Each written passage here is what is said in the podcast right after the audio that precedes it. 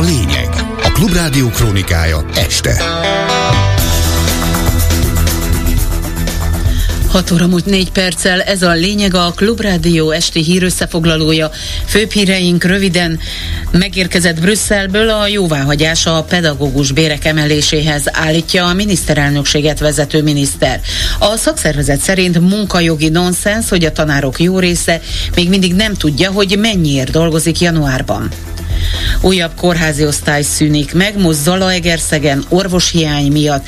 Közben az egészségügyi államtitkár a budai kórházakkal egyeztetett.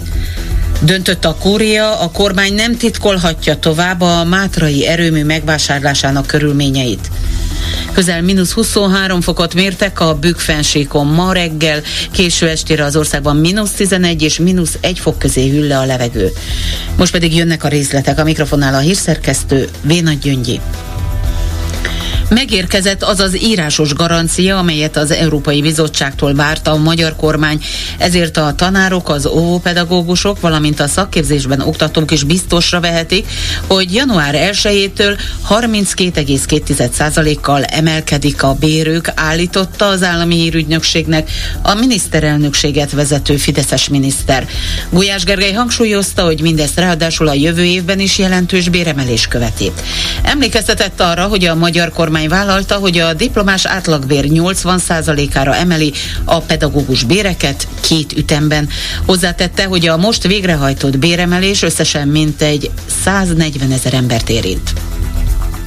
Nagy Erzsébet a Pedagógusok Demokratikus Szakszervezetének választmányi tagja a Klubrádiónak elmondta, ez az írásos garancia nem jelent semmit, mert már kormányrendeleti is született arról, hogy megkapják ezt az emelést. Nagy Erzsébet szerint munkajogi nonsens, hogy a pedagógusok közül csak a gyakornokok tudják jelenleg, hogy mennyiért járnak be a munkahelyükre. A többiek pedig úgy dolgoznak hétfő óta, hogy még nem tudják, mennyit visznek haza a januári tanításuk után. Nagyon örülünk annak, hogy Gulyás Gergely örül, hogy megérkezett a levélke Brüsszelből, de hát igazából ez nem jelent semmit a tekintetben, hogy már kormányrendelet szól arról, hogy 32,2%-kal meg kell emelni a béreket. Jövő héten szerdán lesz az ezzel kapcsolatos újabb egyeztetés, ahol Maruzsa Zoltán reményei szerint már a pénzügyminisztertől kapni fog számokat, és akkor talán lehet azt is tudni, hogy ténylegesen hogyan alakulhatnak majd a bérek, mert hogy 22-én fogják átadni a kinevezéseket. Egészen addig a pedagógusok közül csak a gyakornokok tudhatják egészen biztosan, hogy 528.800 forintért dolgoznak, és a többiek egyáltalán nem tudják, hogy voltak éppen mennyi munkabérért járnak be naponta dolgozni. Nem érti Iványi Gábor, a Magyarországi Evangéliumi Testvérközösség vezetője, hogy a kormány miért nehezíti folyamatosan közösségük helyzetét, és hogy miért nem folytathatják nyugodtan oktatási tevékenységüket, mondta el a lelkész a Klubrádió Megbeszéljük című műsorában, miután kénytelenek voltak megszüntetni egyik iskolájukat, amely 5 szabolcs már Bereg megyei településen működött. A gyerekek a Kisvárdai Tankerületi Központhoz tartozó állami intézményekben folytatják tovább a tanulást. Iványi Iványi Gábor a kényszerű bezárás kapcsán hangsúlyozta, egyértelmű, hogy a kormány az oktatás ügyét teljesen figyelmen kívül hagyta, és szerinte ez komoly probléma, mert ezzel a saját jövőnket éljük fel.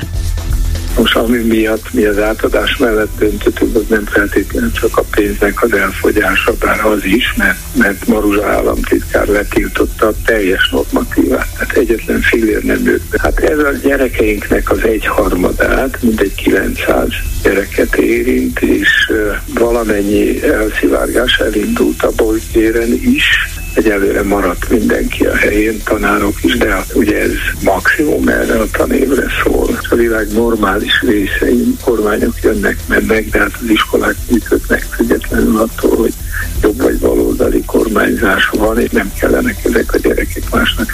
Miért nem hagyják békén őket, vagy minket is, hogy, hogy végezzük ezt a munkát? Megszűnik a Zalaegerszegi Szent Ráfael kórházban a késsebészeti szakellátás. A pácienseknek 85 kilométert kell utazniuk, hogy ellássák őket az Ajkai Magyar Imre kórházban, tudta meg a Magyar Hang. A Nemzeti Népegészségügyi és Gyógyszerészeti Központ honlapján megtalálható határozat szerint a Zalaegerszegi kórház előzetesen jelezte, hogy idén január 4-től december 31-ig azért nem tudja ellátni a késsebészeti járóbeteg szakrendelést, mert kevés ott az orvos. Közben a belügyminisztériumban egyeztetést tartottak a budai kórházakkal az elmúlt napokban kialakult helyzet miatt. Honed Zsombor orvos hívta fel a figyelmet arra, hogy január 6-án egyszerre 20 egészségügyi intézmény részleges leállását jelentették be. A listából egyebek mellett kiderül, hogy a Szent János kórház már a sérültek, illetve az ittas sérültek ellátását sem tudja biztosítani. Több mint egy tucat fekvőbeteg osztály kevesebb kapacitással tud csak működni. Köztük van a Jásznagykun Szolnok megyei Hetényi Géza Centrum Kórház, valamint a Heves megyei Markot Ferenc Centrum Kórház is, ahonnan ügyeleti időszak alatt a személyzeti ellátásra szorulóknak Debrecenig kell utazniuk.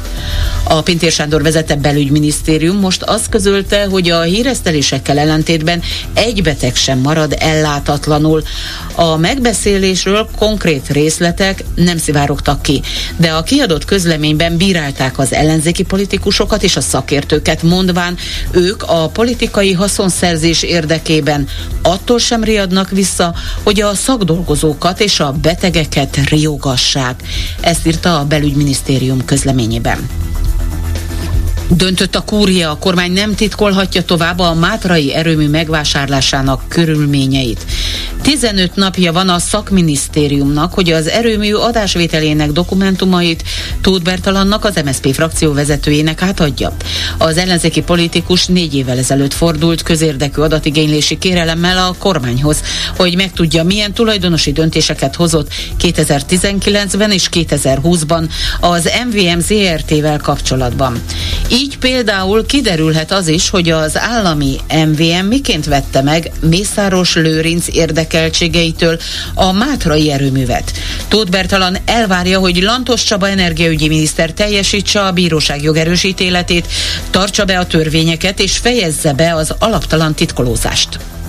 Pár évvel ezelőtt Mészáros Lőrin eladta a Mátra erőművet a magyar állami tulajdonban lévő MVM-nek. Ez az adófizetőknek közel 75 milliárd forintjába került. A Mészáros Lőrinc busás haszonnal szállt ki. Kikértem a szerződést, ami az adásvétellel kapcsolatos. Ezt nem kaphattam meg, mert nemzetbiztonsági érdekre hivatkozva a bíróság nem ítélte meg azt, hogy megismerhetem ezeket a szerződéseket. Viszont a magyar állam, mint a az MVM tulajdonosi jogait gyakorló szerv döntéseivel kapcsolatban és az arról született dokumentumokat kértem ki a bíróságtól 2021-ben. Most jutottunk el odáig, hogy hat ítéletet követően a kúria helyben hagyta a ítélőtábla jogerős ítéletét, tehát elvileg 15 napon belül megismerhetem, hogy a magyar állam milyen megfontolások alapján, milyen számítások alapján, milyen háttér alapján hozta meg azt a döntést, döntést, amiben a magyar azófizetők rosszul, Mészáros Lőrinc pedig jó járt.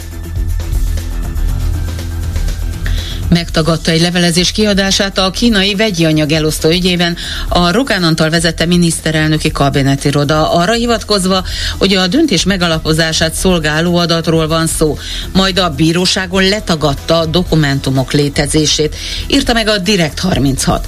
Az ügy előzménye, hogy az oknyomozó portál tavaly nyáron arról ért, hogy a miniszterelnöki kabinet irodáról kiszivárgott belső iratok alapján, hogy előre haladott kínai-magyar tárgyalások zajlanak egy a a 23. kerületbe, illetve Záhonyba tervezett hatalmas vasúti vegyi anyag elosztó központ létrehozásáról. A kabinetiroda először úgy reagált, hogy még nem született döntés a projektről.